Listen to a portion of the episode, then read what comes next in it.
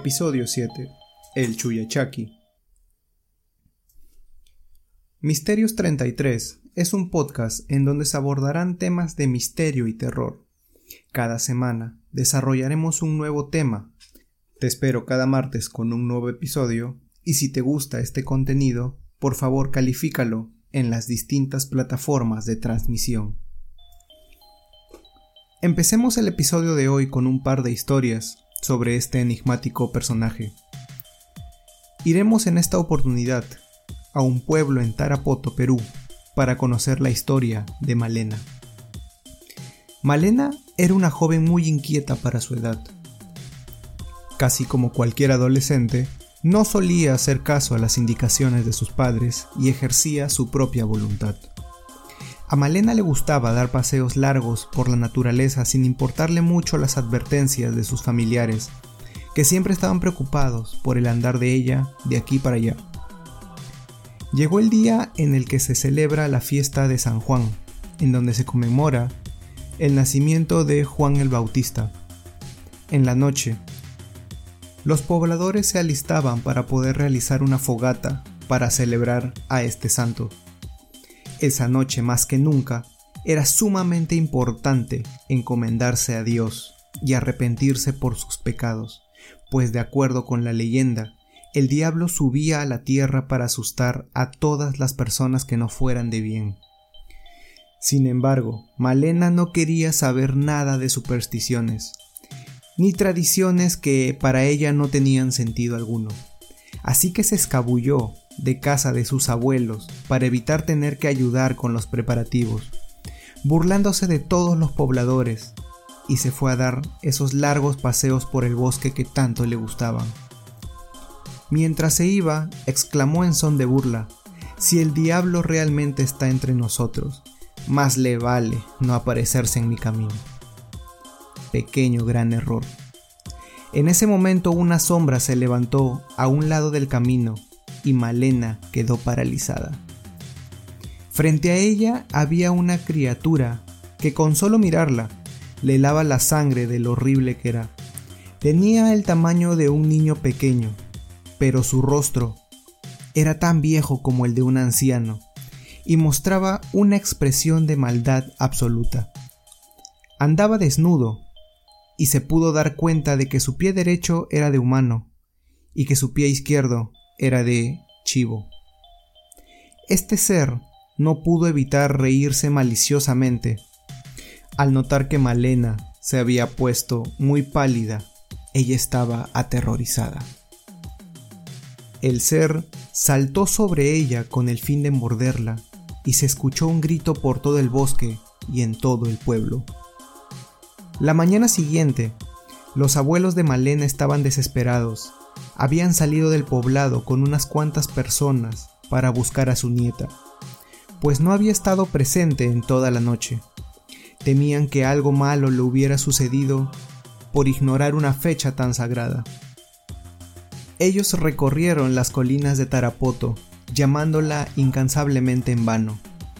Justo cuando estaban a punto de darse por vencidos, la encontraron, con la ropa maltrecha y en shock.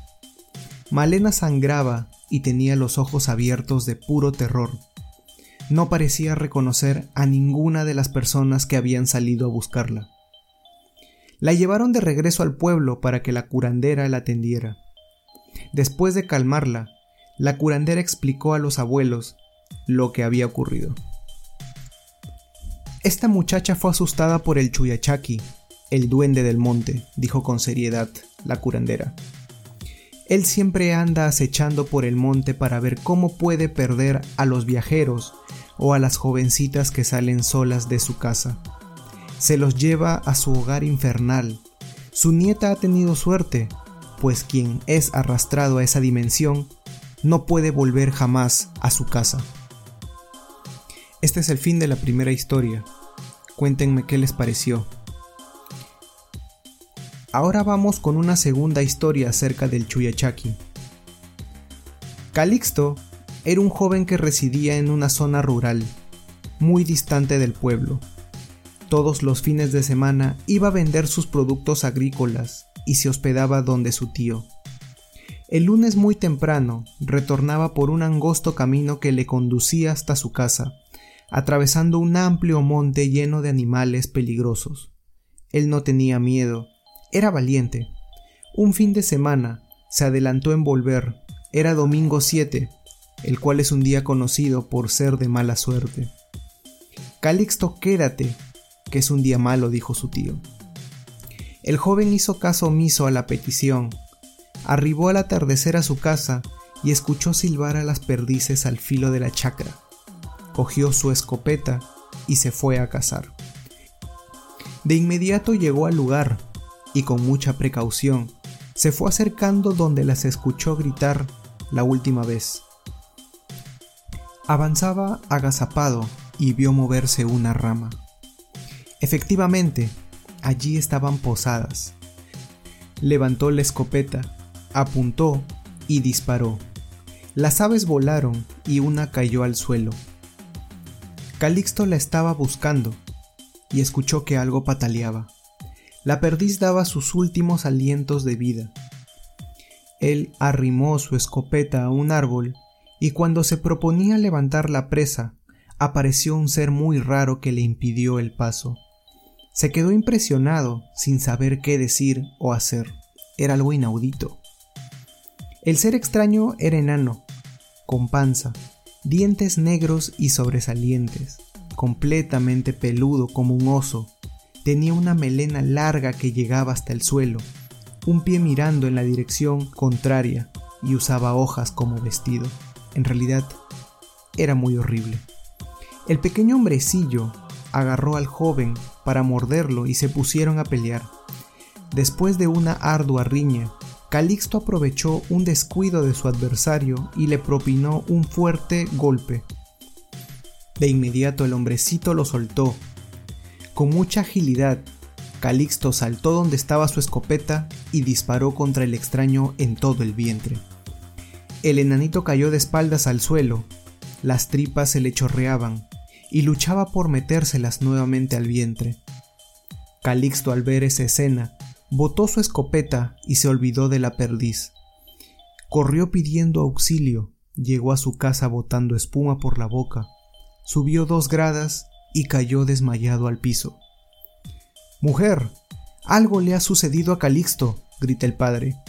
Mientras sale a la puerta y encuentra tirado a su hijo, el padre, impresionado, se asusta al verle en ese estado. Llama a su mujer, busca su zapato, atiende al desmayado, coge su machete y el candil. Cuida a Calixto, iré en busca del curandero. Al cabo de un cierto tiempo llegaron los dos hombres. El curandero se ocupó del joven tomándole el pulso. Pronto estará bien, dijo el curandero, que se puso a fumar su cachimbo y le iba soplando el humo por la cabeza y el resto del cuerpo. Calixto permanecía echado, sin poder hablar. Hizo tres veces la misma operación. Ya está curado, dijo el curandero. ¿Qué ha tenido? preguntó el padre. ¿Qué ha sufrido mi hijo? exclamaba la madre. Señor, se sentó y se dibujó una sonrisa irónica en el rostro. Fue el Chuyachaki que le asustó. ¿El Chuyachaki? repitieron los padres. Fuera de casa, el curandero narró cómo sucedió. Los padres se asombraron. El Chuyachaki es el diablo de la selva. Les aparece a todas las personas que no creen en Dios o no están bautizadas. El muchacho estará bien, ya pasó todo el peligro. Al día siguiente Calixto relató a sus padres lo que había sucedido, y era la misma historia que les había relatado el curandero. Luego los padres se dirigieron al lugar donde ocurrió todo para recoger la escopeta. El terreno donde lucharon estaba todo revuelto. Al ave la estaban comiendo las hormigas y a un costado se encontraba un pequeño tronco podrido con un agujero en medio. Regresemos a casa, dijo el padre, y ahora pensemos en los padrinos para bautizar a Calixto. ¿Qué les pareció esta segunda historia? La verdad, esta me parece una de las mejores historias que he leído. Pero ahora vamos a ver qué es el Chuyachaki. El Chuyachaki es una de las leyendas más populares de la selva peruana. Según se cuenta, se refiere a un ser que cambia de forma para confundir a su víctima y que ésta se pierda dentro de la selva. Algunas creencias dicen que es un duende del bosque y se crea por el apareamiento de un duende con un demonio. Generalmente se presenta a quienes caminan solitariamente por las trochas y por lo general solamente desata su agresión hacia personas pecadoras, corruptas o ateos. Algunos le atribuyen un espíritu infantil porque secuestra niños para jugar con ellos sin hacerles daño otros, en cambio, dicen que los rapta, los destroza y se los come. Los que supuestamente han tenido una experiencia personal con el Chuyachaki dicen que se les presentó cuando realizaban alguna labor propia del lugar, como un familiar que les hace señas para que lo sigan. Después de un buen tiempo se dan con la sorpresa de que ha desaparecido y los ha llevado a un lugar enmarañado del bosque. Quienes dicen haberlo visto sostienen que usa un gran sombrero de paja que oculta un rostro arrugado en el que destaca una prominente nariz, orejas puntiagudas y ojos rojos. Apenas si rebasa el metro de estatura y viste harapos muy sucios. Otros dicen que camina encorvado y con los pies ladeados. Pero la característica principal de la que deriva su nombre se refiere a sus pies, uno es de humano y otro es de animal. Puede ser un venado, sajino, tortuga, gallo, etc. Tal como se dejan impresos en el barro por donde circula. El nombre Chuyachaki es ampliamente conocido en Madre de Dios, la parte selvática de Cusco, Tingo María, Loreto, San Martín y Ucayali.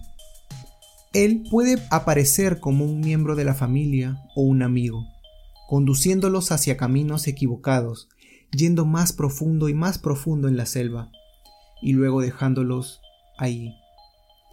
Para un niño, el Chuyachaki muchas veces aparecerá como otro niño u otro compañero de juego.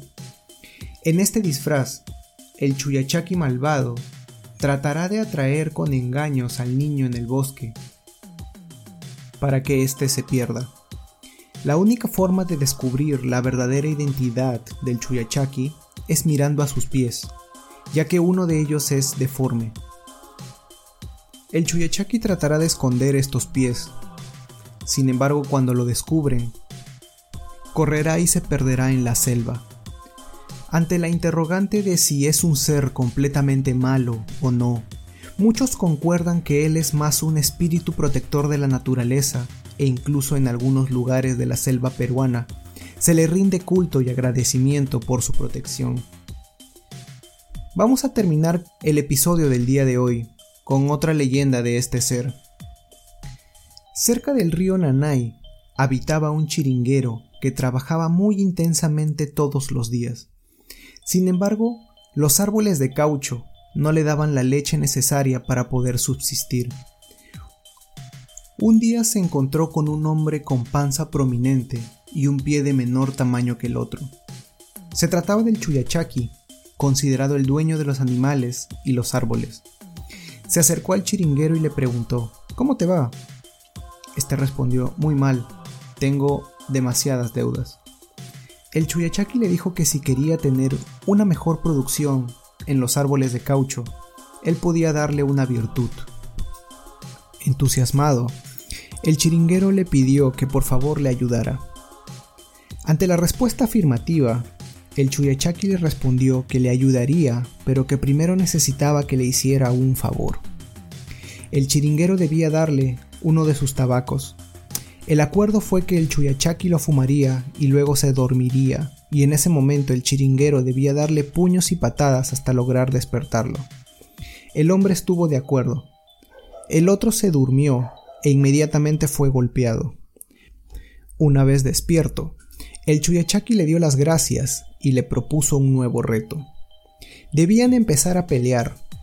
Si el hombre lograba tumbar tres veces al Chuyachaki, Este se comprometía a hacer que los árboles dieran el caucho necesario para que el hombre pudiera pagar sus deudas. En cambio, si el hombre resultaba vencido, le azotaría una enfermedad en cuanto éste llegara a su casa. El hombre miró al Chuyachaki y pensó que podía vencerlo, sobre todo considerando que tenía un pie bastante diminuto. Pelearon, y el hombre fue capaz de ganarle tres veces, siempre dando pisotones sobre el pie pequeñito. Allí guardaba su fuerza. El Chuyachaki cumplió su promesa y le dijo al hombre que a partir de entonces los árboles le darían más caucho. Sin embargo, le advirtió que no fuera tan avaricioso como para extraer demasiada leche de los troncos, porque esto sería negativo para los árboles y los haría llorar. Asimismo, le amenazó con matarle si le contaba esta historia a alguien. El chiringuero obtuvo la leche que necesitaba de los árboles y se percató de que el Chuyachaki era bondadoso, se instalaba en el chiringal y curaba a los animales, o hacía trenzas a los árboles con los bejucos. Con el tiempo, el hombre saldó las deudas que tenía con el propietario de los chiringales y compró zapatos a sus hijos. Sin embargo, ocurrió que el dueño, un ser malvado que había maltratado a muchos indígenas, supo de la fortuna del trabajador. Se levantó muy temprano y espió al chiringuero con la intención de enterarse cuáles eran los árboles más productores. Luego de recopilar esta información, regresó con baldes grandes en lugar de usar las tradicionales tichelas, unos envases pequeños que eran utilizados por los chiringueros. Este hombre terminó haciendo cortes muy profundos a los árboles y al final de la extracción, el producto era agua en lugar de leche. Pasó el tiempo y el chiringuero tomaba solo la cantidad de leche que le había recomendado el Chuyachaki, mientras que el otro sacaba con total desmesura. Un cierto día, cuando el avaricioso aguardaba escondido entre los árboles, el Chuyachaki se le acercó a ambos y les indicó que se terminaba la virtud. Perdonó al trabajador, pero le ordenó que se fuera y que no regresara. Luego se volvió al patrón y le acusó de no tener compasión hacia los árboles, que al final de la extracción no daban leche, sino agua. Esa misma tarde, el dueño del chiringal enfermó gravemente, presentaba dolores de cabeza y mucha fiebre. Tuvieron que desplazarlo en una canoa hasta una posta, y no hubo médico que pudiera decirle cuál era el origen de sus dolores. Nadie pudo curarlo y eventualmente murió. En cambio, el chiringuero afortunado, un hombre de apellido Flores, que se cree que todavía está vivo, no volvió nunca más a los chiringales y se mudó al distrito peruano de Pebas, donde construyó una casa de ladrillos. Este es el fin de la tercera historia. Déjame en los comentarios qué te pareció estas tres historias súper interesantes acerca del Chuyachaki. Acompáñenme la siguiente semana en un nuevo episodio con otro tema sumamente interesante y lleno de enigmas que descubriremos juntos. Gracias por escuchar Misterios 33 Podcast. Buenas noches. Si tienes algún tema que quisieras que se desarrolle, me puedes contactar en cualquiera de las redes sociales como Facebook, Instagram y YouTube, donde me puedes encontrar como Misterios 33 Podcast. O también puedes enviar un correo electrónico a misterios33.contacto.gmail.com. Por favor, no dudes en calificar el podcast en todas las plataformas para seguir creciendo.